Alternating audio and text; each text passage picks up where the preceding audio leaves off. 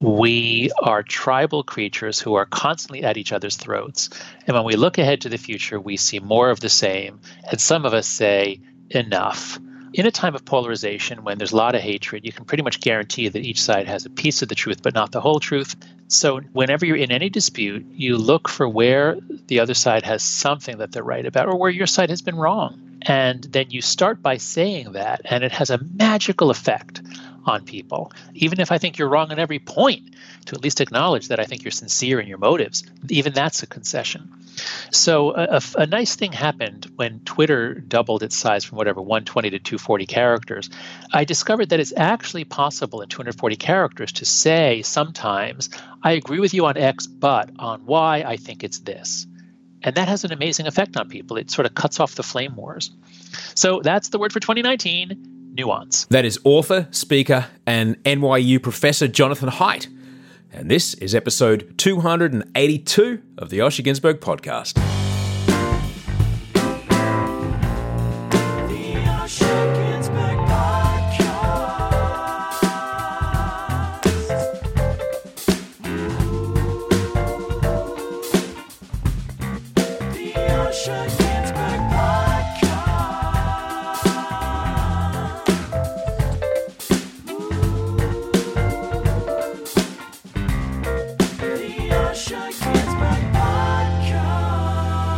Hello and welcome to the Osher Günsberg podcast. I'm Osher Günsberg. This this is 282, episode 282 of the show. We've done that many. This is fantastic. That is my dog Frank, who's barking at something that I can't see. Frankie, please just stop. Occasionally he'll just see something because he's a dog, he's a quadruped, and he looks at the outlines of things. And sometimes he goes, "That's a threat." It's a pot plant, but I don't want to tell him because it'll hurt his feelings. Anyway, this is episode 282 of the show with Jonathan Haidt. Uh, Jonathan Haidt is a social psychologist who is a tenured professor at NYU, New York University. You can find him on Twitter at J O N H A I D T. He's fascinating to follow on Twitter. He's also touring Australia for a series of public talks in July.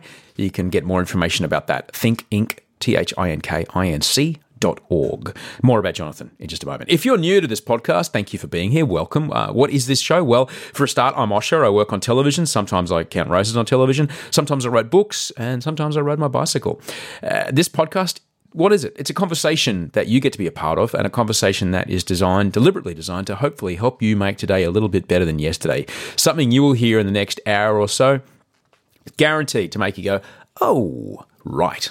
Didn't think about it that way and then your day's better for it. That's pretty much pretty much all it is. I want to say thanks to everyone that got in touch through the week. Uh, thank you very much to everybody that left a review on iTunes. That really really helps us on the show because in combination with the downloads and the engagement that you do for the show, it really helps other people find out about the show because it pops us up uh, further in the the charty bit. So I, if you do want to uh, leave me a note about the show, I would encourage you highly just go into the iTunes store and um, leave a review for the show, and I'll, I'll, read it out here. I want to say thanks to Louisa who left us a beautiful review. I do love great, juicy conversations, and Osher delivers. I'm a long time listener. I've learned so much about me, and together with my psychologist, walking the beach, and meds. Osher and his incredible guests are key to my good mental health. Thank you sincerely, Osher. Thank you, Louisa.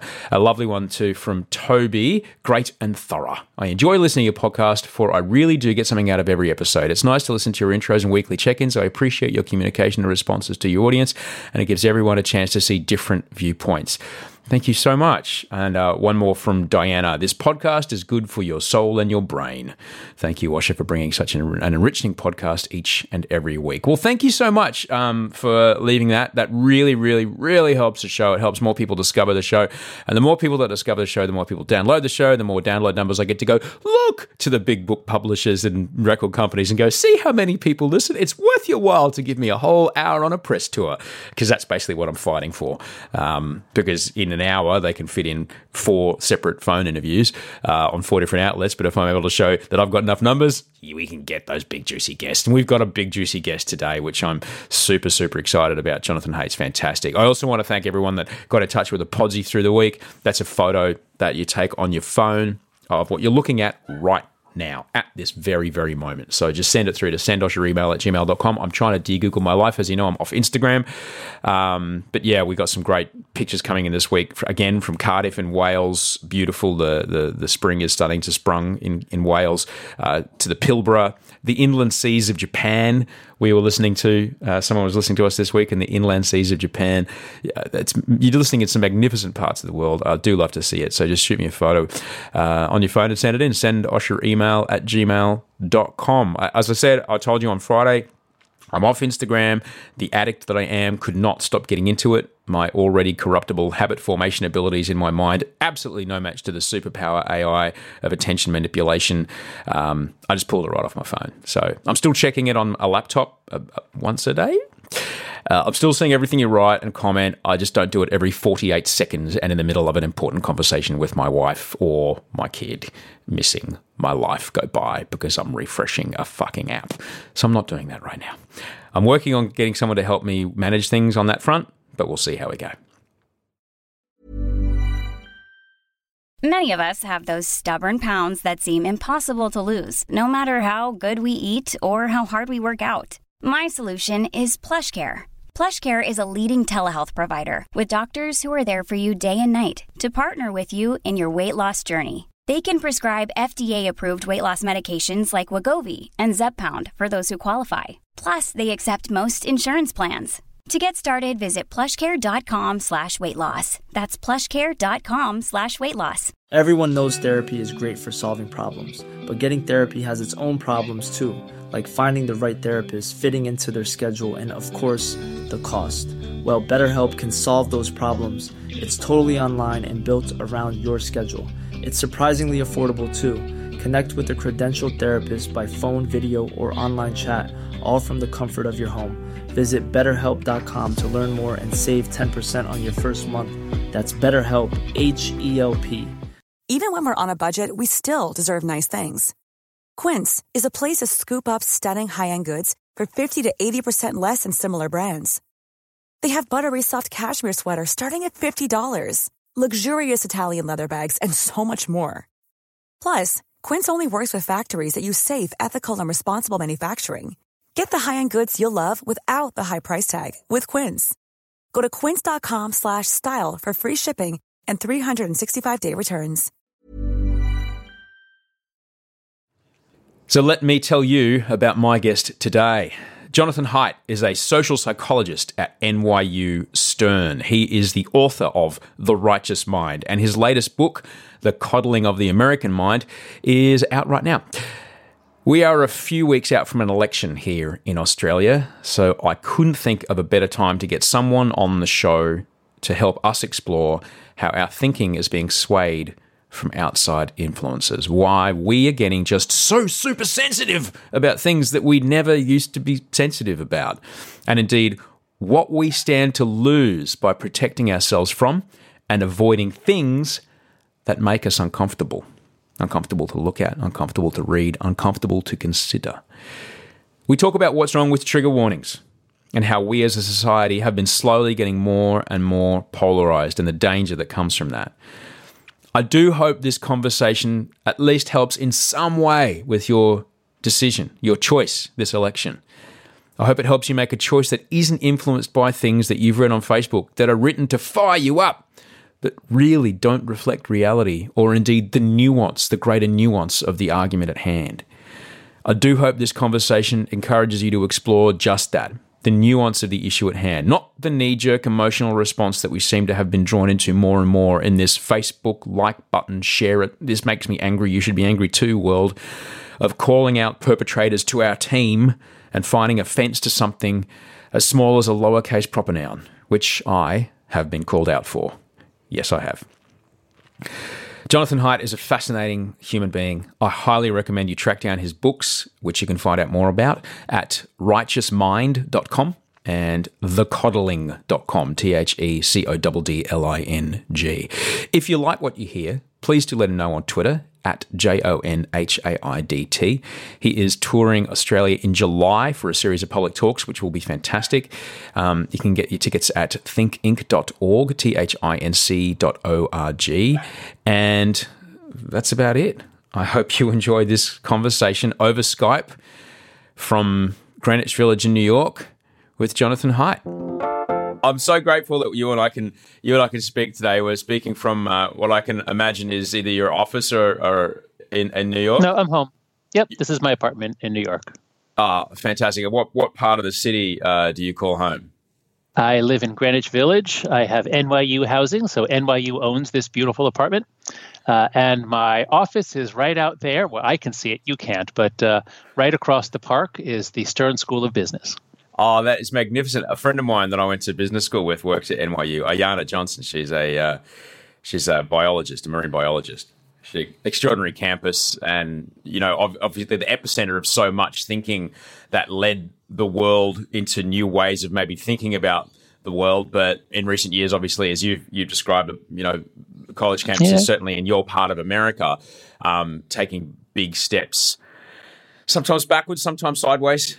Um, when it comes yes, to challenge, strange times in higher ed, and uh, let's try to figure out if they're coming your way, or if, or if Australia will somehow be immune from the contagion. Well, I, I don't know because you are you are touring Australia. Um, actually, you're you're getting mm-hmm. on a mm-hmm. plane in a, in a couple of hours to come out here. You're doing a couple of gigs around the country, um, which I'll, I'll I'll let people know about at, at, the start of the show. But we are. I lived in America for about ten years, Jonathan. Um, I lived in Los Angeles, and I definitely noted some parallels between the way my country, Australia, thinks and the way that, that America thinks. And certainly, one thing that we do have in common is this outrage, this almost waiting on the starting line for anything to be offended by. And then once I have the flag, I am offended, kind of anything goes. And I'm wondering, I don't remember that being the case maybe 10 years ago, 15 years ago, but it seems to be certainly the, the, the thing now. And working in the public eye, we are always very aware of this is how people are, you know, we've got to be ready. when mm-hmm. this when this goes out on telly because this is how people may may react. You've done a lot of work as to when this kind of thing all all really started. Um, have mm-hmm. you managed to put a finger on it?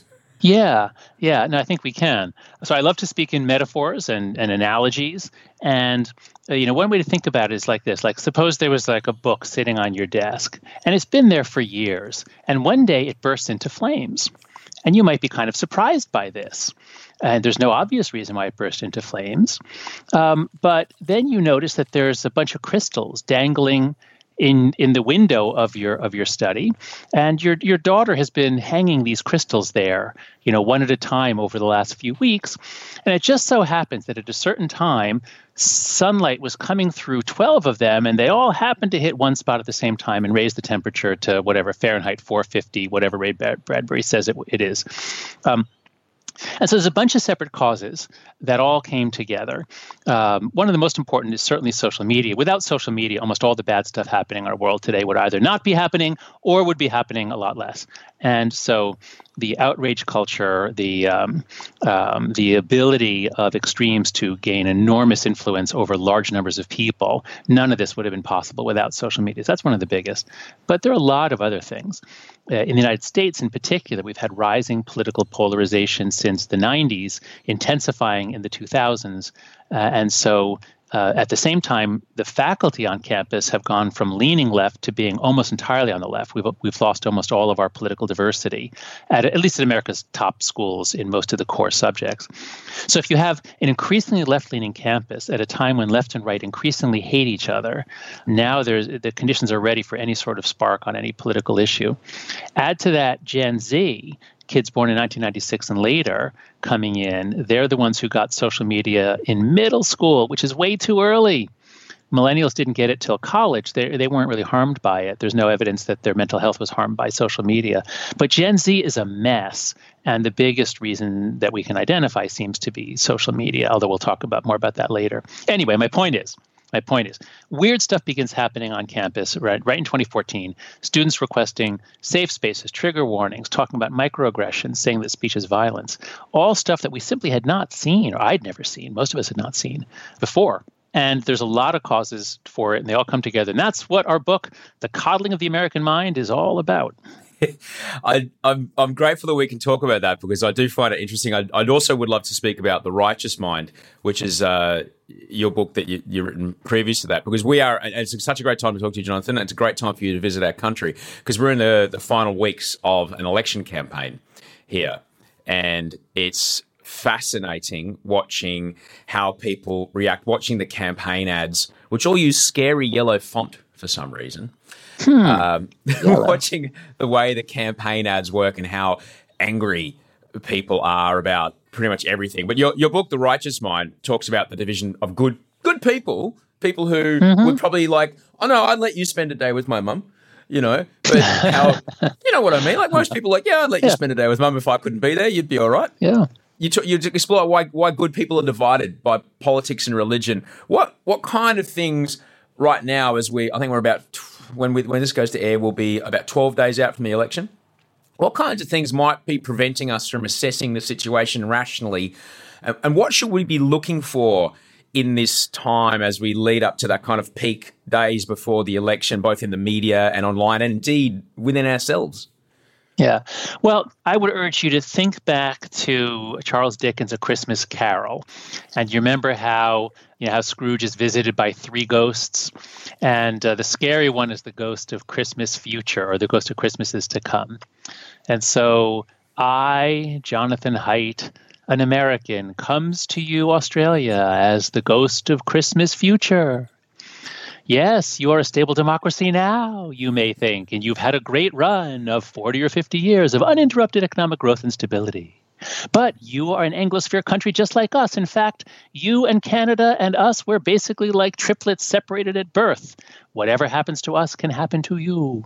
Anyway, my point is um, that democracy is really unnatural and unstable. The American founding fathers knew that. Um, they thought long and hard in 1787 when they were they realized that the the original structure the articles of confederation was a disaster. They needed a central government but they they had read their political history and they knew that democracy is unstable. Majorities oppress minorities. People are ruled by passions. They're easily led astray by a demagogue. We don't want democracy. So they gave us a republic with certain democratic elements. And since then in the last 230 40 years whatever it is um, we've kind of forgotten all their warnings. And so there's lots of other, there's like so many stories like, you know, uh, and you get this great gift, but the witch says, just don't do this one thing, you know, and then we went and did the one thing. So democracy is really unstable for a tribal species such as ours. We evolved to live in small groups that are organized around tribal um, religions, uh, dancing around a campfire, worshiping rocks and trees, and really, really good at fighting other groups. That's human nature. Um, we're also good at trading with other groups. We're not bound into constant fighting, but you know we're kind of living way above our design constraints, and um, it can all go to hell very quickly, which is what we see happening in the United States.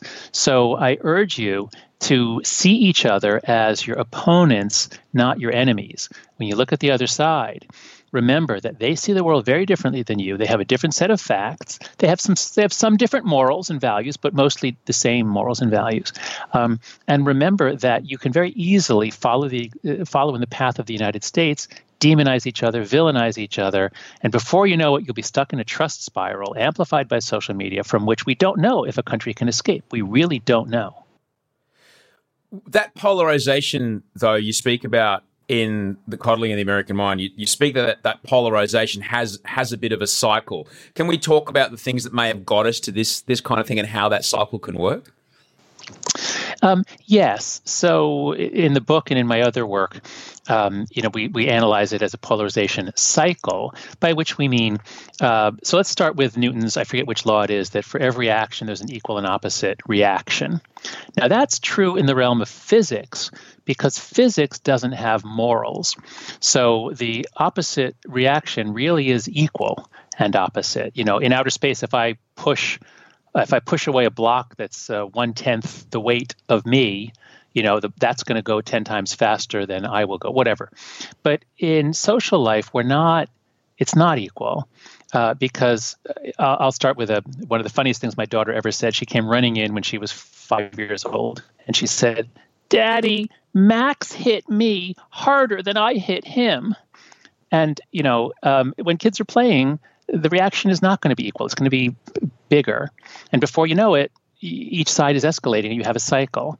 And in the same way, social media keeps us all well fed with outrage stories. So any time you have an opportunity to behave with decency to the other side, well, you know, given all the things they just did to us, how you know, why should I behave decently to them? And um, the outrages of the other side justify outrages on our side, and before you know it, someone on your side is is testing the limits, is doing something illegal or immoral, uh, and your side is likely to defend it. So we have these unfortunate dynamics because we no longer live in the same world. We, we in, in a very real sense, we live in different moral and factual worlds in the United States. And as these two worlds interact, the results now are always terrible. Well, it's. I think it's. I think it's fair to say that here as well, particularly when you look at how people, uh, in the vast majority, get their information about what's going on in the world outside of their own home. It's through their phone and it's through algorithmic news feeds that feed them more of what they've been clicking on. So they yeah. start to descend into these not only filter bubbles but also preference bubbles where they just simply defriend and ignore things that challenge them and so then they're living in this kind of dare I say it, Jonathan, safe as far as you know mm-hmm. they're concerned. Yeah. Place where they're never confronted, and then suddenly yeah. either someone comes on the news and says, "Oh, hey, by the way, this thing is uh, scientifically proven to be really quite bad," and then all of yeah. a sudden, "That's terrible! You want us to live in the Stone Age?" Yeah, and, yeah. No, th- that's right. And so um, that's why, you know, we'll probably come back to this again and again. But in the last six months to year, I've come to the view that social media, uh, you know, it, obviously connecting people in general throughout history has generally been a good thing. Um, and the internet is generally a good thing. But I think specifically, if we just focus on social media specifically, I think decades from now we'll look back and we'll see that it uh, greatly damaged the mental health of a whole generation. It weakened democracies, and my prediction is that it'll make a few of them fail, like really fail, like lose, you know. Um, and the United States could well be one of them. So, yeah, I think it's very difficult to maintain a stable democracy when you have active social media as we do now. Now, let me just be clear in the long run, Steve Pinker is right. You know, for your listeners who, who have read Steve Pinker's books, The Better Angels of Our Nature and Enlightenment Now, uh, for all my pessimism, Steve Pinker is always pointing out that people have always been pessimistic about recent developments, yet things always get better and better. And he's probably right now, too. But for the next few years, I, I don't see how things get better. And I think some catastrophic failures are, are, are quite possible, much more possible than they seemed five years ago. You mentioned uh, social media damaging people's mental health, and I know you you know you've got you've got young kids who are approaching their teenage years, but you talk about Gen Z, how you know you, you that there is a, an anxiety and depression epidemic. Um, yep. You you trace this pretty much directly back to uh, social media, right? Well, so let me let me be clear and let me be responsible as a social scientist here. What we know is happening is that rates of anxiety and depression and suicide and self-harm are rising in adolescents in the United States and in the UK and in Canada. So if listeners go to thecoddling.com, which is the website for the book, and then there they'll click on the solutions tab and then there they click on better mental health they'll see that I have two Google Docs there where I'm conducting some open source lit reviews and I'm inviting other researchers to contribute. And so the first one uh, um, collects all the published studies that I can find and that critics can find on whether this this rise is real or whether it's just shifting diagnostic criteria. Uh, in the social sciences, we really have to be careful because you know we've been wrong a lot um, because it's hard to get at the truth. It's much harder to get at the truth with people than it is about rocks and trees, and it's possible that the rates of depression and anxiety that are rising in all these surveys it's possible that that's just that young people are just really comfortable talking about it now and they're more willing to admit it. And if so then these rises would actually be a good thing. And so that's the first thing is is it real? And the first lit review shows that because you see the exact same patterns for depression and anxiety in multiple countries and you see the same for behavior that is suicide um, and also self-harm Um, and in all cases, what we see is the rise is much bigger for girls. And that's true in the US, the UK, and Canada. So I'm confident that there is a real rise. It's hitting girls much more than boys, um, and it's happening in all the English speaking countries. Uh, Australia and New Zealand are much smaller countries. Your you just don't have as much data. And three years ago, we couldn't prove this in the United States. So it's it's only just recently that we got enough data to prove it in, a year or two ago. So I'll be looking for that before I come. I'll be really uh, trying to scour published data. My guess is you'll see it. If it's not clear, you'll see it in the next year or two in both of the the in New, New Zealand and Australia. That's the first thing. There is a real rise. The second thing, which is much harder, is what's causing it. Now, here, there are probably multiple causes. In our book, uh, Greg Lukianoff and I say that um, the biggest single thing is probably the overprotection of kids that began in the 1990s. In the United States, we always let kids out in first or second grade. When they were six or seven, you know, I could walk to a friend's house. My friend and I would we'd get on a bicycle. We'd ride down to a park or to a store and buy candy. We had independence, and when you have independence, you get in fights and you have to work them out. You can't go get an adult, and you get lost. You have to find your way back or ask for help. So this happens thousands of times, and and by the time you're 16 or 18, you're actually able to function independently and go off to college. That's the way it always was. Uh, but in the 1990s, America freaked out about child abduction. So even though we had a massive crime wave from the 60s to, to the 90s, the crime wave basically ended in the mid 90s. Nobody knows why, although I think it's because we banned leaded gas 15 years earlier. But for whatever reason, crime plummets. But what matters isn't the reality, it's the perception. And our media environment started focusing on the very few cases of ch- of children who are abducted. It hardly ever happens that a child is abducted by a stranger, um, but you know it happens a few like a hundred times a year in this country, and so we freaked out about it and we stopped letting kids out. So much so that in the early 2000s, nobody had seen a child outside unaccompanied in so long that they started reporting the parents to the police. Kid, parents started being arrested if their kids were caught playing in a park. Anyway, uh, the point is, we grossly overprotected our kids in the 90s, and that probably feeds into this. Social media is probably the other cause, um, I, but I can't say how much of a cause. The second lit review that I have on this page shows uh, it, it, summarizes, it uh, has the abstracts of all the studies I can find showing that heavy use correlates with anxiety and depression. Time lag studies show that if you if you use more use at time one, you have more depression at time two. Although some studies do not show that, so that evidence is not is not clear. And the third and most important kind of evidence is true experiments, where you assign people to be on social media less. And the three or four studies that I have found all show that there is an effect, although not necessarily on all variables. My point is, it's complicated, it's not certain, but based on these lit reviews, I have confidence that social media is at least a partial cause. Okay, I hope I've been speaking responsibly and answered the question. I, I appreciate that very much. I just want to break down a little bit of what you just talked about because I remember that moment. All right. And I think it, there was a, a, confluence of factors. Like Facebook wasn't really a massive, massive problem until mobile broadband speeds were high enough and also that there was a smartphone device that existed in 2007 with the iPhone. And then suddenly these three things came together and kaboom.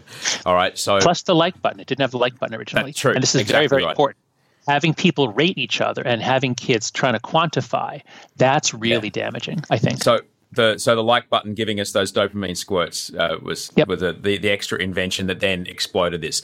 But similarly, I just want to talk about the kids in danger, the stranger danger thing, because I remember when that suddenly came in, Jonathan, as you spoke, mm-hmm. I hundred percent remember walking uh, in, in Australia, actually the rest of the world, a kilometre down the road to the store with 20 mm-hmm. cents to go and get a, an ice block in the summertime, and then walking back. Yeah. I was six. All right. Yeah, um, that's right. That's that's just what happened. Um, but then there was this moment where now, suddenly we have a 24 hour cable news channel that is desperate for content. And, you know, say a kid went missing, it might have been a newspaper reporter. Cut to three years later, a kid goes missing. There's five vans with satellite dishes parked on their front lawn, broadcasting yep. live all day. And then, so suddenly, right around the country, anytime people turn the television on, oh my God, children are being abducted. Would that, yep, would you say you that that's, that's kind of accurate? Oh yeah, that's exactly what happened in the United States. Yeah. Um, wait, did, are you saying that happened in Australia too? I don't know. I'm just, kind of, had... I'm just kind of remembering because we would see it as yeah. well. Because our news is like, well, that looks better than our news. We're talking about cattle prices are down, but goodness yeah. me, look at this. Here's a slow motion yeah. video aid of the kid running. You know, it's awful that the no, kid that, got abducted. Right. I'm not. I don't want to joke about it, but it this no, idea that it's right. happening it's... on every street every day Yeah, no, that's right. So, you know, humans, I mean, there's a lot of research in psychology on how we're really bad at judging risks. Uh, we're more afraid of flying than driving. You know, your listeners probably know all that sort of stuff, even though, of course, driving is much more dangerous than flying. And so when I let my kids out, I, I my wife and I made a real effort to get our kids to go out, go to the store, here, go buy some milk. Um, and when my son, we first started having my son do this when he was eight, you know, he felt very uncomfortable because he said, There are no other kids out there, and everybody looks at me funny. Um, and I had to give him a special card. I made up a special card, and I said at the top, you know, free range kids license. And I and I said, he, you know, my son is my permission to be outside. And if you don't believe me, please read the Adventures of Huckleberry Finn and remember when you were a kid, were you allowed to go outside? And you know, if you still don't believe me, uh, you know, please call me. And here's my number. Anyway, but even when we would send my kids out or let them go out to play in a park, you know, if they didn't come home right when they said, like, we, you know, feel this wave of panic. It is scary until you do it five or 10 times. And then you get used to it and you realize, you know what? As a parent, you have to live with all kinds of risks. And what I'm trying to publicize is the fact that if you overprotect your kids, you're not actually keeping them safe. You're making them weak and fragile. You're making them more likely to be depressed and anxious, more likely to fail in life. So, you know, the biggest idea in the book the, the idea that we open with is anti fragility. Kids are anti fragile, they're not fragile. And if you treat them like they're fragile and you don't let them grow strong from experience, well, then you actually have made them fragile. So, you know, once parents understand that there's costs and benefits to everything, and if you keep your kids safe, you're imposing some really severe costs on them. The the concept of of anti fragility. Uh, let's let's. I've heard you speak about this before. In that you you compare it to the the immune system, less the the people who have irrational thoughts about vaccines get on me, but because mm. I do talk about this a bit. Um, the, the immune system, our human body's immune system works by exposure to pathogens, learning what that pathogen is, learning how to fight it, and then they know how to fight it for the rest of your life. That's that's the, the short version. Yep. And you're saying yep, that right. behaviorally, we need to have the same experience? Yep, exactly. That's right. So there are some things that are fragile. And so if you think about your eyeballs, your eyeballs are fragile and your kids' eyeballs are fragile. They don't get stronger by being scratched. And so you have to protect your kids' eyes. Nothing good happens from getting scratched. But the immune system is the opposite. The immune system is this amazing evolutionary adaptation for a generalist species like ours to live in multiple environments. I mean, of course, it's common to all mammals, but um, and and other animals, but it's an open system that is expecting exposure in childhood to a certain range of pathogens and even uh, parasitic worms, all sorts of things. And it needs that exposure in order to wire itself up and develop the right set of antibodies. And if you keep your kid in a bubble and you use a lot of antibacterial wipes, you're crippling the development of the immune system, and your kid is more at risk for autoimmune diseases. And so the question is which model is correct for your kids' more general social and psychological development? Is it like the eyeball or like the immune system? And so I would ask your listeners if you have kids, if you have a daughter who's you know one year old, and you could you know you, you have to pick a you have to flip a switch one way or the other. You've got to make a choice. If you go one way, your daughter will experience no negative social interactions until she's 18. No one will tease her. No one will exclude her. No one will insult her. She'll have smooth sailing for 18 years. And if you go the other way, she'll have the normal range, let's say even maybe a little more than the normal range of being teased and excluded and criticized. Let's stipulate, I mean, there's certain things, obviously, sexual assault and rape, that's very different. That leaves lasting scars. Bullying that goes on for more than a day or two, bullying that's chronic, that leaves lasting scars. I'm not talking about that. But the sorts of short term, unpleasant experiences that kids get over. You know, so you got to flip. You decide which one do you want. Do you want to protect your kids from this, or do you want your kids to be exposed? And if you think that your kid is like an eyeball, you're going to say, "Oh, no scratches, please." And if a kid is like an eyeball, you'd be right but kids aren't like eyeballs. We only learn to get as tough as we need to for the environment that we're raised in. Our brains are, uh, the human brain in particular, is very flexible in terms of it can live in all kinds of climates. And if you raise your kid in essentially a bubble of emotional protection, and then you let your kid out to the real world where he won't be invited to everything, and not everybody's going to praise him constantly, you know, your kid's going to find it intolerable. Basically, if you overprotect your kids, you cripple them. the, the, the, I guess the other part of that is the parent then kind of helping the kid make sense of it all. But when the kid comes home, say, Dad, um, you know, everyone played football at lunch and there was only 11 people on the side and I was 12, no one picked me. Yeah. Then there's a, then there's an opportunity for you to go and have the chat and then help the kid learn because they may not have the ability to figure out why. That's right. So you have to. So you know, look, I'm a psychologist. I think psychology is the most important field in the world, and if I had my way, I would make uh, you know less math mandatory, and and everybody would take some psychology in high school. Psychology and economics. Those are two fields everyone should take rather than trigonometry and calculus, frankly. But all right, you, you have to look at this both as a behaviorist that is kids learn from direct feedback from the environment you, and so your kid has to have a lot of feedback from the environment but also we're meaning making creatures. And so you'd want to think more like a clinical psychologist who's helping your kid develop a story about himself and the world.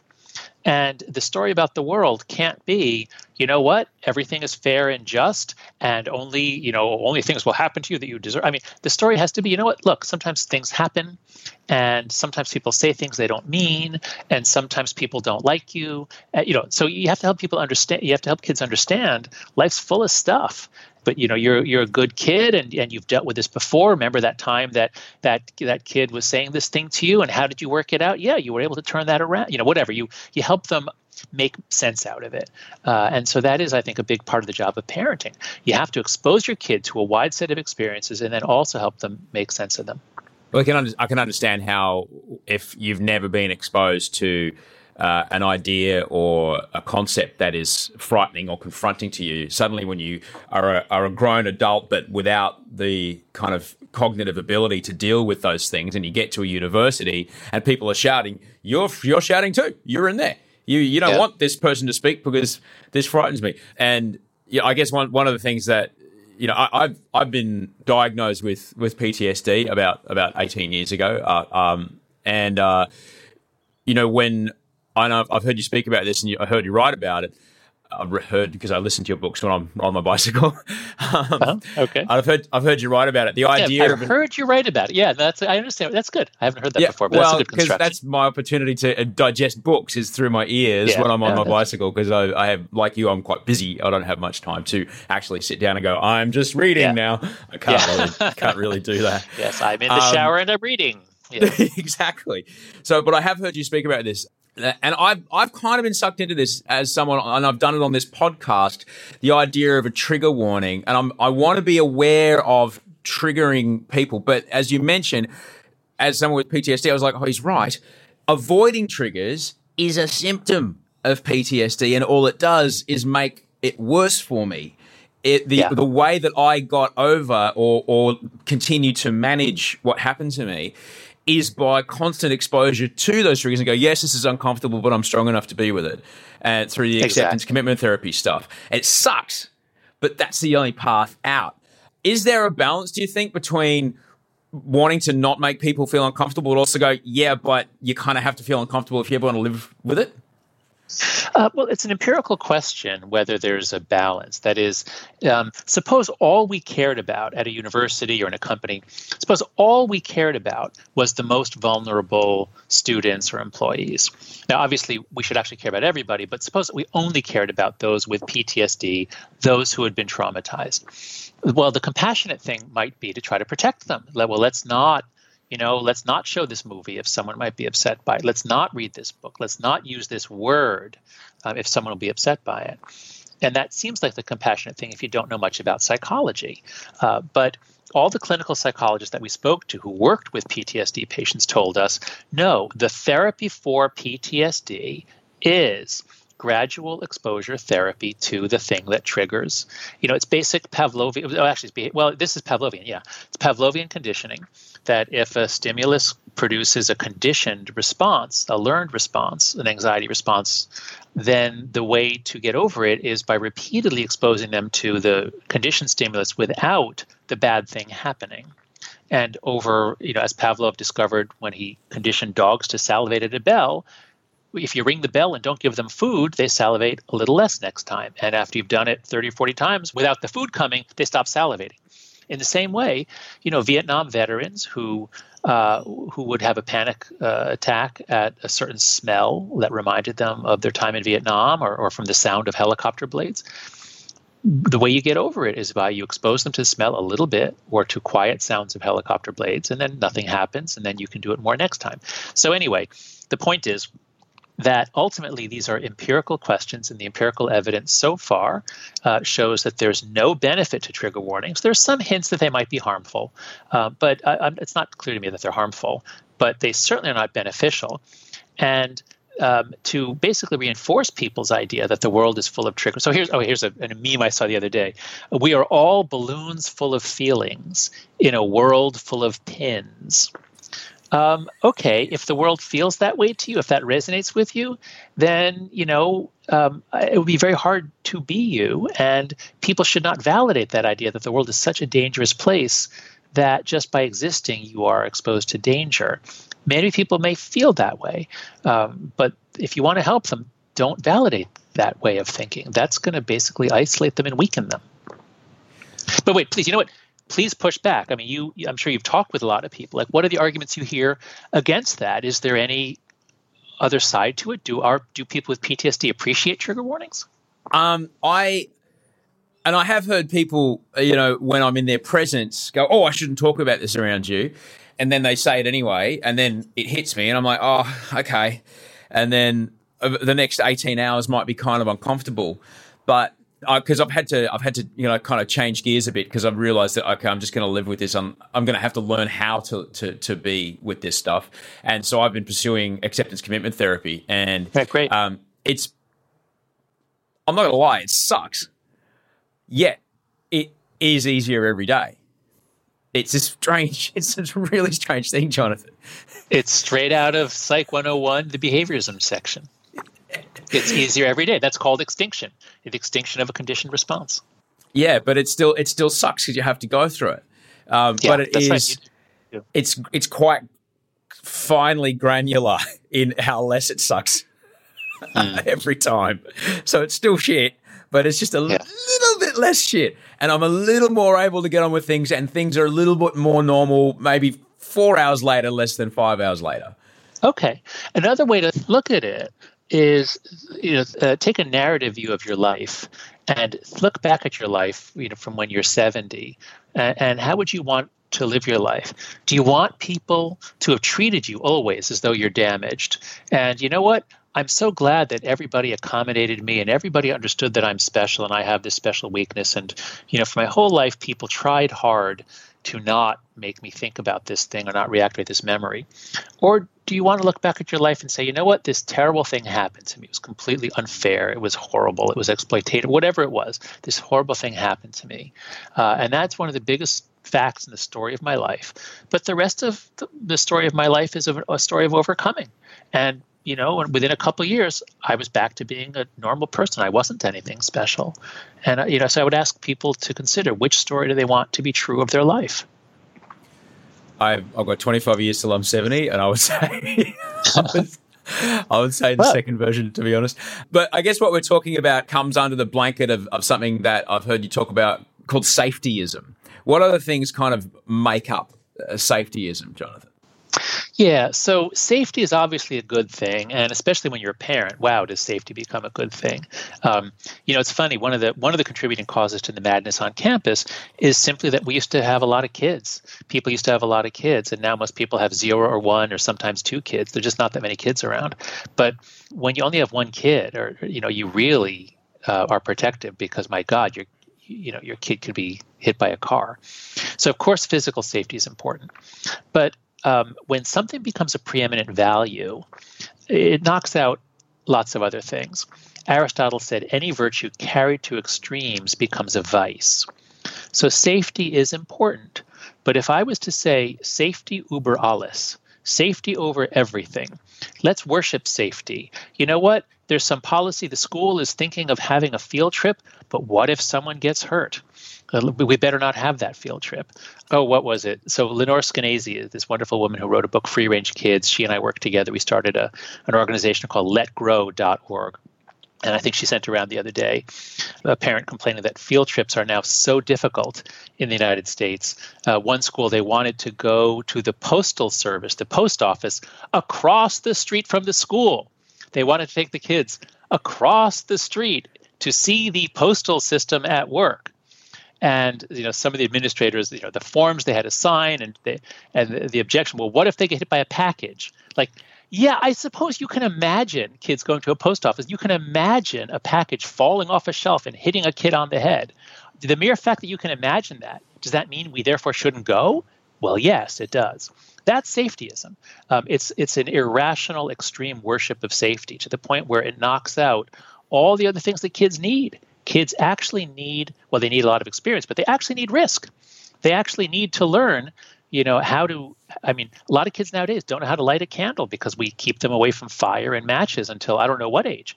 You can see videos online of kids freaking out at roasting marshmallows because they have no experience with fire. And when the marshmallow catches on fire daddy daddy what do i do?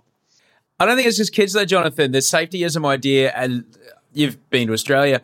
When you get here well i certainly noticed this when i came back after living in america for for 10 years as a country, there is this idea that the state does kind of impose a lot of this stuff upon us. And I, I noticed this particularly, even more so. I was in, in Bali, which is uh, part of Indonesia, north of here, about 10 hours in a plane.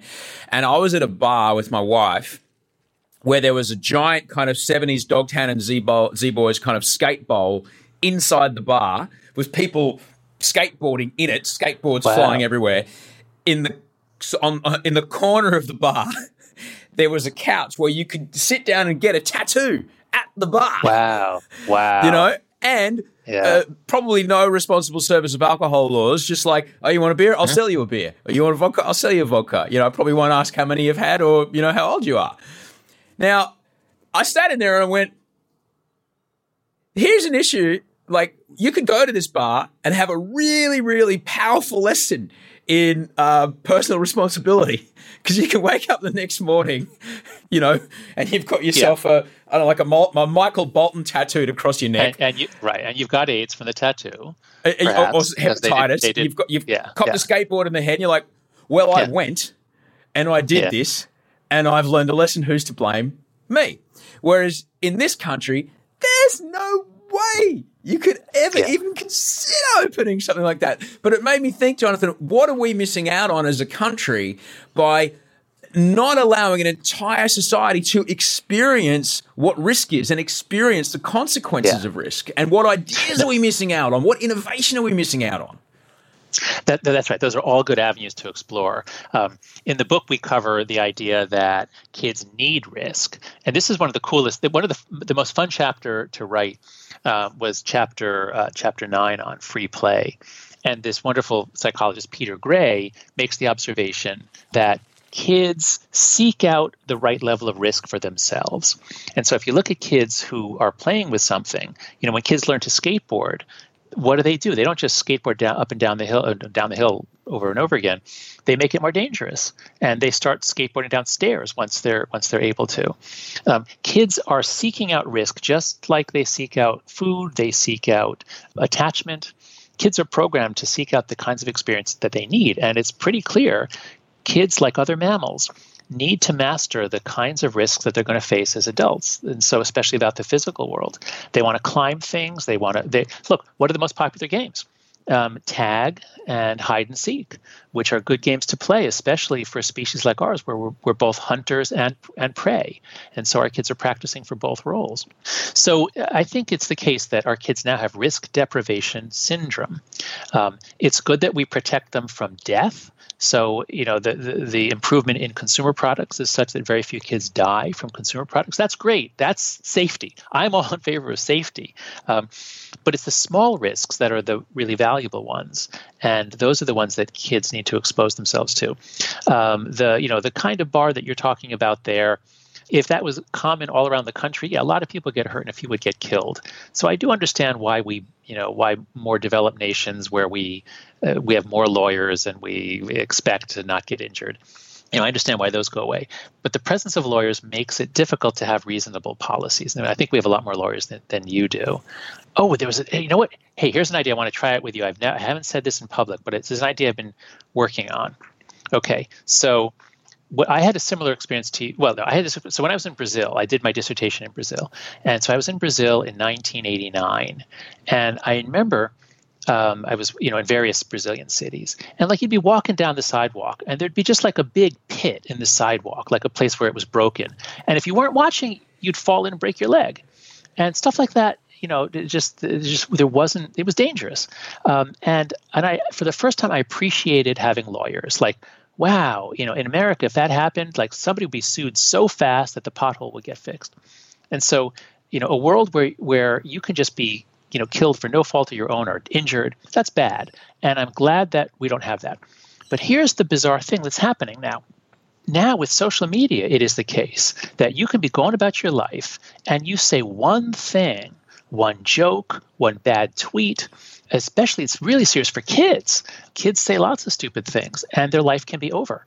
So um, you know, a kid who says, you know, tells one joke if it has a racist word in it and that video goes viral and the kid's 11, you know, that kid could be in trouble for the rest of his life because these things live on forever so if you become the subject of a social media scandal in a way it's kind of like you're walking down the street and you fall into a hole.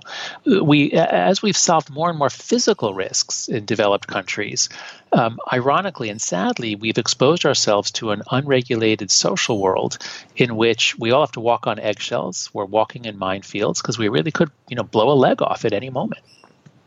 I I absolutely agree with you, and this has led to two things. And I, I, guess what you're talking about is this kind of dangerous social world that that you're speaking of, and you write about and you kind of distill it into these extraordinary untruths, these three great uh-huh. untruths that a generation, and, and, in many ways, and then kind of osmosis through social media and through the reading of social media, people my age start to start to get into these ideas as well. This idea that um, what does not kill you makes you weaker. That's the first one. The second one is that your emotions are, are real that, that that's evidence of fact, basically. Well, wait, wait. The second one is always trust your feelings. Sorry, so emotions trust- are real. Oh, yeah, emotions are real, but uh, always trust your feelings. I guess what I was trying to say is that your emotions are telling you a fact. Yeah, that's right. Yeah, okay. That's, Sorry, that's, that's what. It's early. so the second one would be your emotions are telling you a fact. Always trust your feelings, and and the third one is it's a war. It's us versus them. Yes, that's right. And yeah. these things don't really reflect how communities or societies developed, yet we've been sucked into them, and now they're the new kind of rule book that we play by.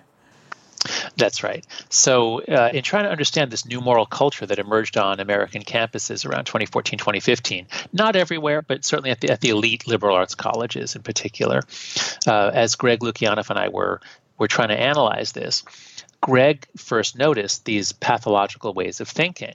They were, in fact, the very ways of thinking that he had learned to not do when he was trained in cognitive behavioral therapy. Uh, Greg is prone to depression. He had a suicidal depression, which you know we talk about in in uh, chapter seven of the book. In 2007, uh, he he almost committed suicide, and then he um, committed himself to a hospital and learned CBT and learned uh, about cognitive distortions like catastrophizing, overgeneralizing, discounting the positive, mind reading, all these all these things that depressed and anxious people do a lot. I mean, all of us do them sometimes, but if your mind does them frequently, you think yourself into a depression. And with CBT, cognitive behavioral therapy, you learn to think your way out. And so, um, what Greg began to notice is that students were saying things like, well, you know, if this speaker who has right wing views is allowed to speak on our campus, this will be violence against certain constituencies on campus. They will be traumatized. Therefore, you know, so this is it's it's mind reading, it's catastrophizing. And so a lot of the book is about how bad ideas that are forwarded or, or pushed or taught with some positive intention, with an intention to help people, can end up hurting the very people you want to help. We've already talked about the uh, the anti fragility idea. So what doesn't kill you makes you weaker is a common idea, because if people think that children or college or college students are like eyeballs, that we have to protect them from being scratched, well then you'll think that way, but that's wrong. That's backwards. The second one, always trust your feelings, is also wrong uh, because, especially in a place like a university where we are deliberately trying to expose kids to diversity, we're trying to, uh, to challenge them and make them think in different ways. And if that is sometimes upsetting, it's always upsetting to have your cherished constructs challenged. If if that feeling of upset, of, of discomfort, is taken to be a sign that you are being attacked, and therefore you need protection, well, this first of all wreaks havoc on the university because now you're banning ideas based on someone's feelings, and secondly, uh, because you're protecting yourself from being challenged. So the second one ends up being the opposite of critical thinking. We want our students to learn critical thinking, but instead we're teaching them don't change any ideas if it feels uncomfortable for you to change. The third one is the most serious of all, and we haven't really talked about it yet. It's as you say, it's the, you know, it's us versus them. It's a war. Um, we evolved for that we're really good at doing us versus them.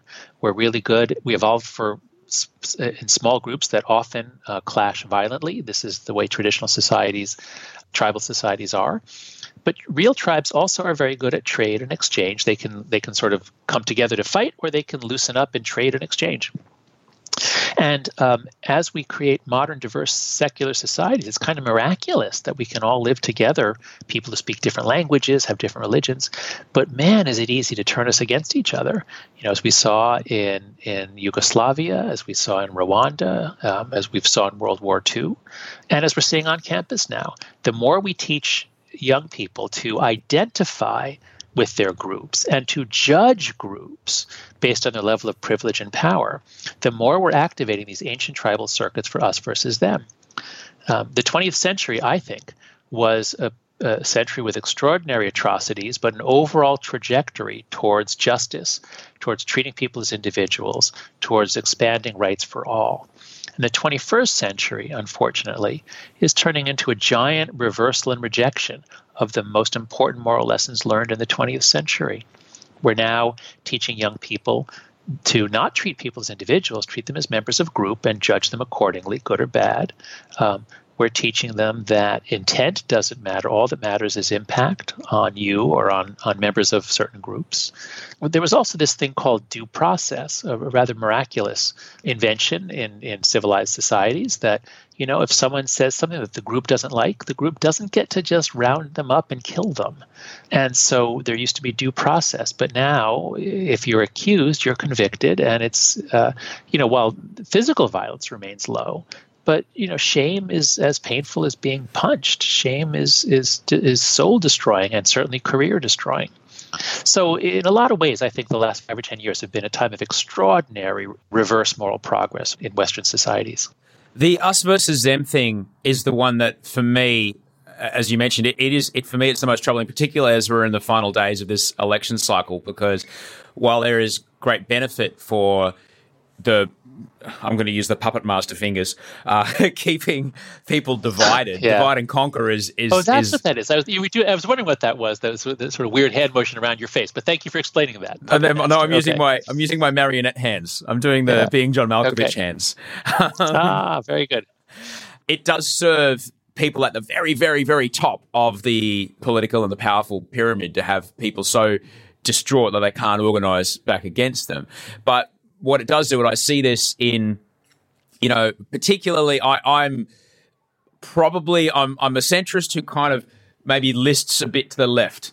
Maybe uh, you know because I, I would like to think that you know, but I, a lot of people think I'm super left because I I'm, I do not eat meat. Um, you know, would call myself vegan, but recently vegans have been kicking indoors of farms, and I'm not into that.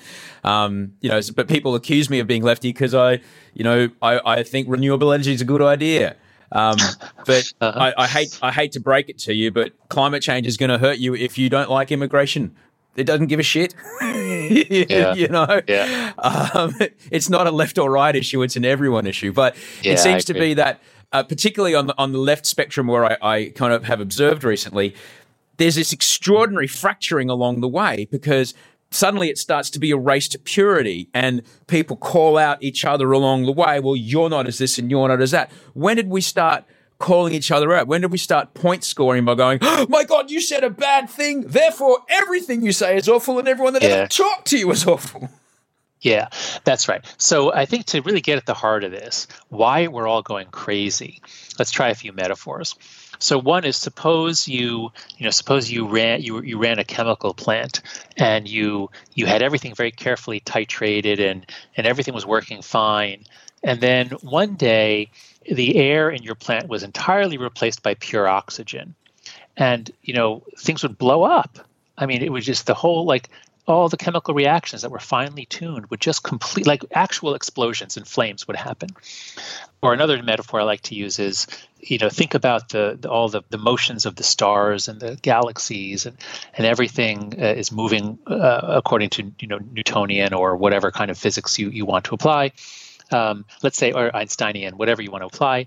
And uh, and then suddenly God were to reach in, or, or some you know metaphorical uh, uh, God type creature were to reach in and change the gravitational constant by 100%, just double the you know whatever the, gravitational constant in all the equations, double it instantly. Like everything would you know everything would change. The universe would start contracting. It would be complete chaos.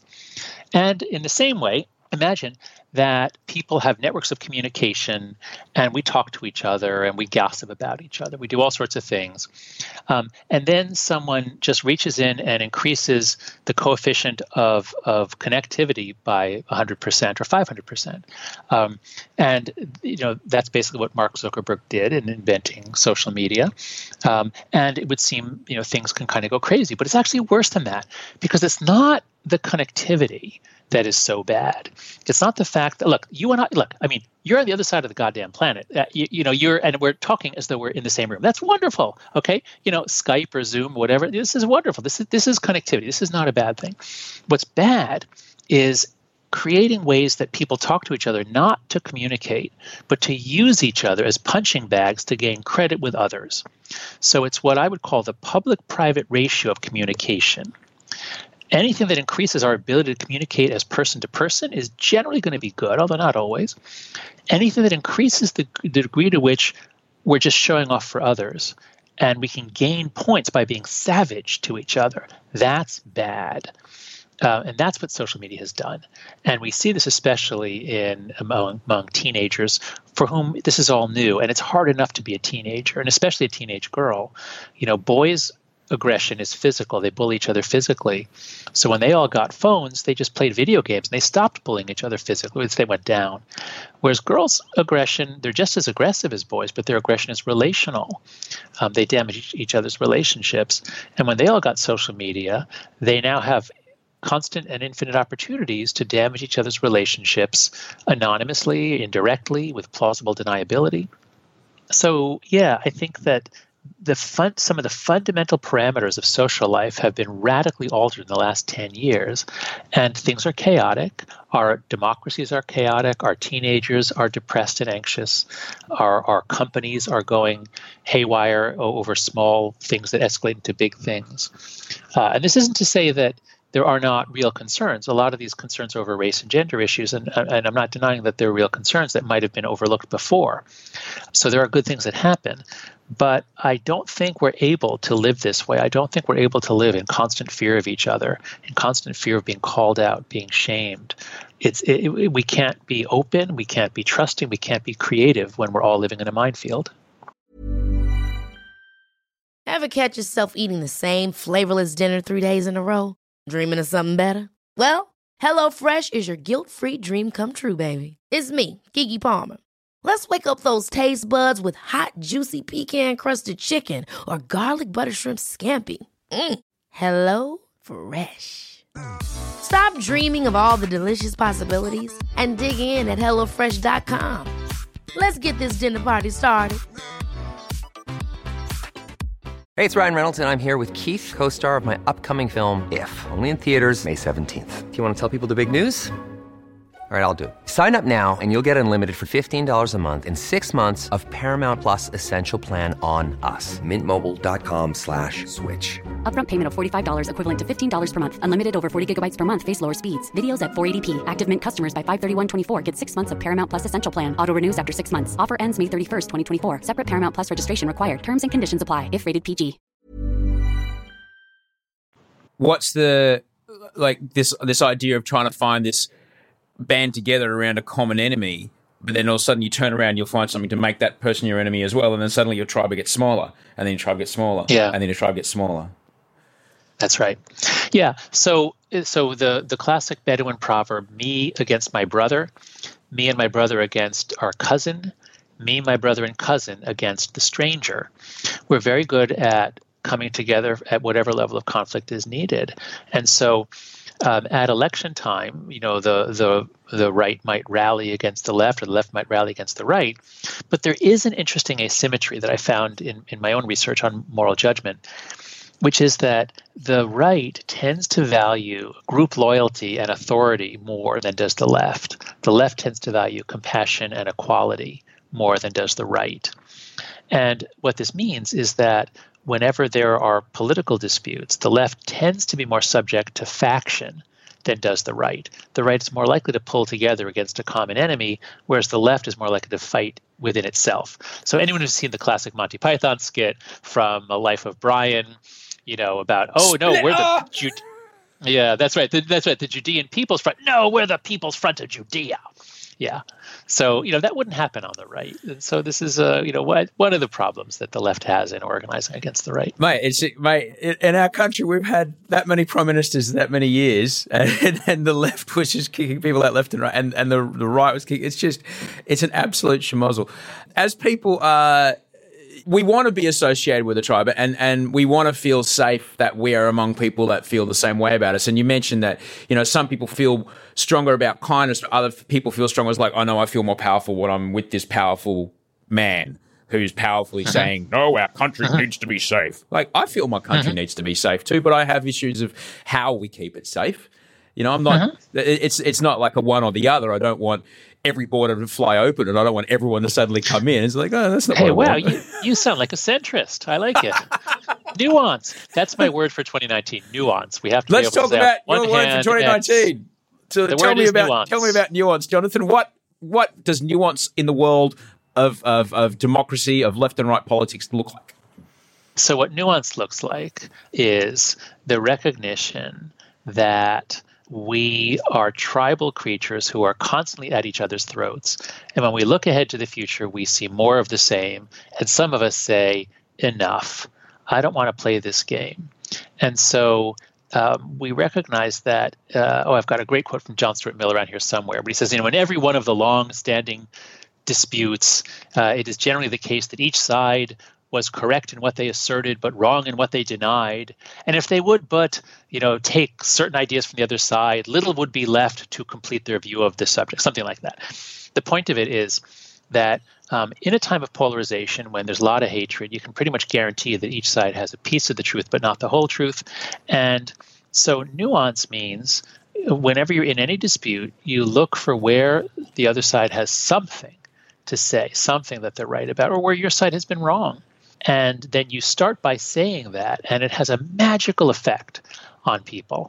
It, it, it, announces, you know what? I'm not what you expected. I'm not just, you know, a lawyer or a partisan, or I'm not just going to try to beat you. I'm actually here to talk with you, and I'm going to acknowledge that you have some good things to say, or that you're right about, or at least that you're motivated, even if I think you're wrong on every point, to at least acknowledge that I think you're sincere in your motives. Even that's a, a concession.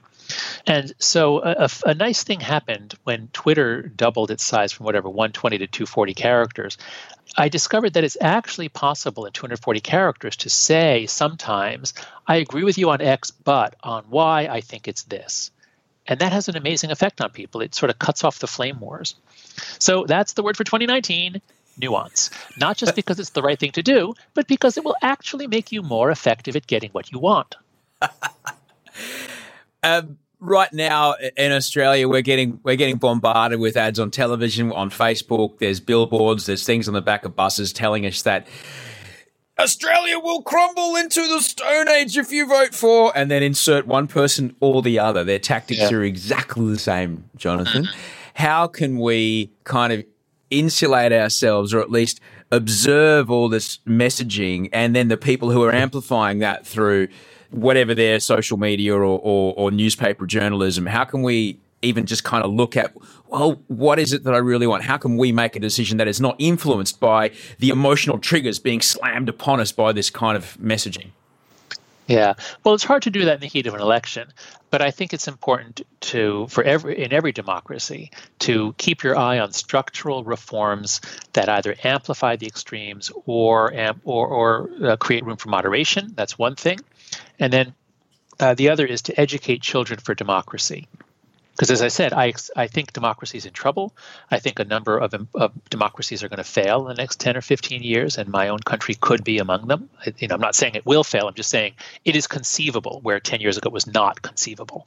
And so one example of a structural reform, the fact that you have mandatory voting in Australia means that your your extremes don't control things. Whereas in the United States, the worst part of our political system, well, there are many, but the two worst are uh, one that most of our state, most of our legislators are chosen in closed party primaries, which means that only about five percent of the people will go to the polls on that day. The you know the five percent, or maybe it's ten percent. It's five percent of the, the the Democrats that are most passionate, and the five percent of the Republicans. Oh yeah, that would only be five percent of the country. Anyway, they pick the candidates who run, and so that great that means that all legislators they're mostly not afraid of losing the election. They're afraid of losing the party primary, which means they have to be more extreme. That's a big structural problem. And the people who vote tends to be more extreme. You know, in America, we could never mandate voting. Um, it just, it just there's just no way. Our culture is a little different from yours. We couldn't do that. But that's a that's a good thing that you have. I think your country is more moderate than mine for a variety of reasons. Education, you want to. There are a lot of motives you can appeal to. People don't want to be suckers. That's a very strong motivation. And so, part of educating for democracy, I think, could be first of all teaching about the long traditions of, of left and right and free market and socialist and everything. Teach that society is complicated and there are lots of lots of sincere people who've, who've had insights into how to have a good society, and then teach about electoral politics and how it plays on the emotions. And only a sucker would, you know, would be would would fall for all of it. You have to really expose yourself to multiple sides and then make a choice yourself. So, encouraging viewpoint diversity. This will be one of my themes when I come to Australia. Um, I co founded an organization called Heterodox Academy. If you go to heterodoxacademy.org, I don't run it anymore. But it's run by a wonderful uh, professor, a woman named Deborah Mashek but we're working to uh, help universities expose students to a variety of viewpoints. We worship diversity in many forms, but we're sometimes afraid of it in, in its political forms or in just the, the kind of diversity that is most helpful is people looking at something from different perspectives. So that's what we're working on at Heterodox Academy. So I think you have to look institution by institution keep your elementary schools, keep your your your primary and secondary schools uh, as places that are preparing students for democracy, not trying to indoctrinate them. Keep your political institutions um, strong so that the game is good. Like uh, imagine a, a, soccer or football game in which the refs were corrupt, and it was okay to for players to uh, you know cut each other's Achilles tendons with a with a hedge clipper. I mean that would not be a good game. Um, sorry, I see you freaking out. That sorry, I just I don't know where I got that image from. It just came to me. Well, I get um, I get I get why you did it because that's what some people play. Someone might come in to go, oh, I would like, as we just mentioned, I would like to have a conversation about immigration that's the game I want to play. And then someone comes in with their hedge clippers and suddenly like, yeah. oh, so now I'm pl- now I'm playing yeah. the chopping off yeah. of the ankles game. This is not the game yeah. I came for. Exactly, exactly. That's what's happening in American politics, the politics of personal destruction. Uh, and it's going to keep a lot of good people out of public life. Anyway, so yeah, our democracies are at risk, and it's going to take a society wide effort um, at both structural reforms to basically, just as we're adapting to climate change, we're going to have to start adapting and pouring a lot of concrete. I think we're going to have to start adapting our political institutions and all of our um, social institutions to rising polarization and the short trigger, high outrage world of social media. Jonathan, you live in a world of being at the forefront of short trigger high outrage. Not only are you a very public facing person saying challenging things like, I don't know, expose yourself to different ideas politically, and but also lecturing at, at a university where I'm, I'm aware that professors, like people like you who do who lecture, there's a, a, sign in the bathroom saying, "Did your professor say something that freaked you out?" Here's a text message where you can report them. Like that's gonna that's gonna be a difficult day to go to work anyway. You also got kids that you know are coming into their teenage years. You live in Greenwich Village. There's there's a lot of things that would stress you out, man. So mm-hmm. I, I'd just love to know what do you do in in your life to keep yourself okay? What what self what does self care yeah. look like for Jonathan Haidt? Yeah, that's a good question. Um, well, first, there was a time soon after Trump was elected when it was clear that a lot of people were losing their minds. Now, uh, Donald Trump is an atrocious president. He tramples on almost all the values that I hold dear. I don't want to say anything to defend him. Um, but there was a period where I was actually afraid uh, for myself, and I thought that my career could easily end. I could say something that would get me crucified uh, I should start making contingency plans to leave the academy. I should start making contingency plans in case I have to leave the country. Uh, in 2017, when we started having actual violence on campus, in those first months after Trump was elected, that's the way I felt. Now, the madness has eased up a bit. There has thankfully been very little violence since that semester on campus. So it looked as though we really were going to lose our minds all over the place and there's been a bit more sanity since then. One thing I've come to realize is that most people are sane and decent, but they're afraid to stand up to the few people who are really the intimidators, who are using social media and public platforms to intimidate others into submission. Um, and what I found is that the great we're we're in a giant game of the emperor's new clothes, and most people are reasonable. So as long as I'm I'm moderate, I'm reasonable. I'm not actually very provocative. I try to speak with nuance, uh, as I've done here with you today. And I found that if you do that, most people will respond well. And when I am criticized on social media, often there will be people who will stand up for me, uh, who will say, "No, what you said about Haidt is not right. He's not like that." And so I'm not, you know, if it looked like, uh, you know, this was invasion of the body snatchers and you and me and three other people were the only real human beings left, yeah, I, I would be pretty despairing. But it's not like that. What we have is not a problem of humanity. What we have is a problem of the dynamics in which some people now have so much power to intimidate others that it, it's kind of a mess. So just realizing that that most people are decent, that makes me a lot less afraid. Secondly, I'm in I'm in the unnatural position of having extraordinary job security. Um, I can do this because I have tenure at a major American university. Hardly anyone in the United States has as much job security as I do, and uh, so you know, adjunct professors, untenured professors, high school teachers. Well, oh, sorry, high school teachers in public schools, they have as much job security as I do. But most American workers, and I imagine most Australian workers, are much more vulnerable. And let's see what else. Um, I live in Greenwich Village, New York City, which is great fun and extremely safe physically. So I'm in no real danger physically. I just have to always be very careful about what I say. That's all. Do you try to get eight hours sleep? Do you go to the gym? Do you eat right?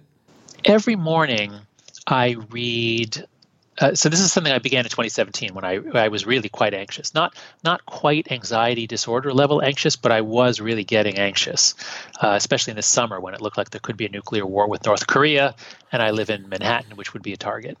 Um, and I started stocking up on freeze dried food and things like that because you know, I don't expect a nuclear bomb to hit, but I do expect the power grid to come down for months at a time. And, you know, in New York City, there could be cannibalism if that happens. So I wanted to have freeze dried food instead of, of people. What I started then is reading Marcus Aurelius' Meditations, uh, which is the wisest of all the books I've read. I, I, I read a lot of ancient wisdom to write my first book, The Happiness Hypothesis. And Marcus Aurelius and Buddha's Dhammapada uh, and and Jesus' Sermon on the Mount. Those are three of the richest sources of psychological insight ever written. And I found that reading Marcus Aurelius really helped me keep things in perspective and and just commit to doing the right thing. He he talks about the importance of speaking honestly and, and with integrity and just whatever the consequences, just commit to honesty and integrity. And people will be ungrateful, people will treat you badly, but don't get mad at them. This is just you know the way people are that really spoke to me as a social psychologist who studies morality. Like yeah that's exactly right. That's great social psychology. So reading marcus aurelius i found it important to work on my on my relationships to keep my marriage strong. I you know to to um, really work on that. It's incredibly valuable and, and grounding. I have a wonderful wife and making sure that my basic relationships are are strong I try to exercise a little, but I don't have much time, so I mostly just take the stairs. And in Manhattan, if you take the stairs all the time, that's a lot of exercise. I have a temperament that's sort of in the middle. I'm not born to great optimism or pessimism. But mostly, I think I can say that I, I do have a great sense of purpose. That is, I feel like I've, I've taken on a, a, a struggle and a challenge that is perfectly suited to who I am and what I study and that's very gratifying that I get to use all that I've learned, all that I've trained for for my whole career, You know, I've been in the academy for 30 years. Uh, I started graduate school in 1987. And the fact that I get to use all of that to address what I think is one of the most important challenges that we face is really gratifying. So even though I don't have much fun, I don't have much time, I'm actually pretty satisfied with, with my life, I guess I could say. Jonathan, I'm so grateful that you're going to come down to Australia and uh, amplify this message of, I don't know, shall we say, nuanced conversation and diversity in thought. and, you know, there might be a little more to it. Wait before you click the outrage button. It's an extraordinary time that you'll be visiting us. Uh, things will be at a fever pitch uh, as we as we lead into this very very important election. I'm stoked that you're coming down. It's going to be great. Oh, I'm so excited. I've I've actually never been to Australia, but I've never met an American who returned and said a single bad thing about the country. I'm really looking forward. I'll be giving a public lecture, uh, one in Melbourne and one in Sydney. I hope people will come out for it.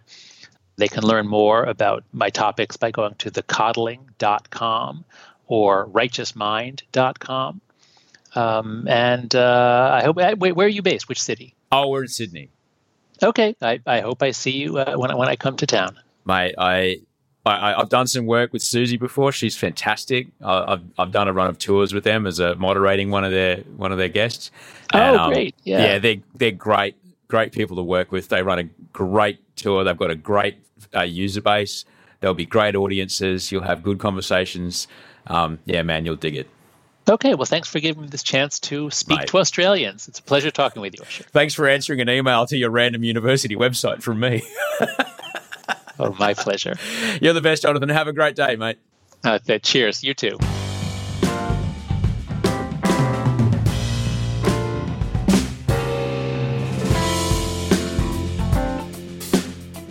That was Jonathan Haidt. He's touring Australia in July. You can get tickets to his talks at thinkinc.org.org. T H I N K I N C.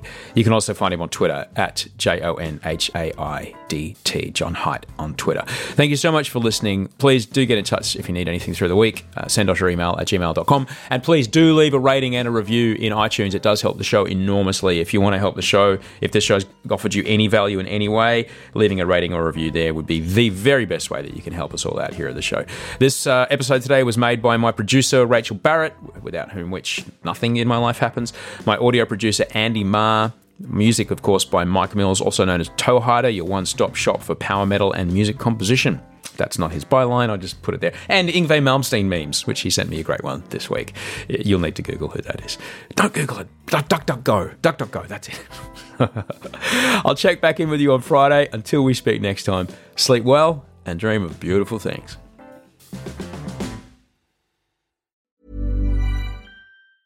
Planning for your next trip? Elevate your travel style with Quince. Quince has all the jet setting essentials you'll want for your next getaway, like European linen, premium luggage options, buttery soft Italian leather bags, and so much more. And is all priced at 50 to 80% less than similar brands. Plus, Quince only works with factories that use safe and ethical manufacturing practices. Pack your bags with high-quality essentials you'll be wearing for vacations to come with Quince. Go to quince.com/pack for free shipping and 365-day returns. Ever catch yourself eating the same flavorless dinner 3 days in a row, dreaming of something better? Well, HelloFresh is your guilt-free dream come true, baby. It's me, Keke Palmer. Let's wake up those taste buds with hot, juicy pecan-crusted chicken or garlic butter shrimp scampi. Mm. Hello Fresh. Stop dreaming of all the delicious possibilities and dig in at HelloFresh.com. Let's get this dinner party started. When you make decisions for your company, you look for the no brainers. And if you have a lot of mailing to do, Stamps.com is the ultimate no brainer. It streamlines your processes to make your business more efficient, which makes you less busy. Mail checks, invoices, legal documents, and everything you need to keep your business running with Stamps.com. Seamlessly connect with every major marketplace and shopping cart. Schedule package pickups and see your cheapest and fastest shipping options from different carriers. With rates up to 89% off USPS and UPS rates. And with the Stamps.com mobile app, you can take care of mailing and shipping wherever you are. Make the same no-brainer decision as over 1 million other businesses with stamps.com. Sign up with Code Program for a four week trial, plus free postage and a free digital scale. No long term commitments or contracts. That's stamps.com. Code Program.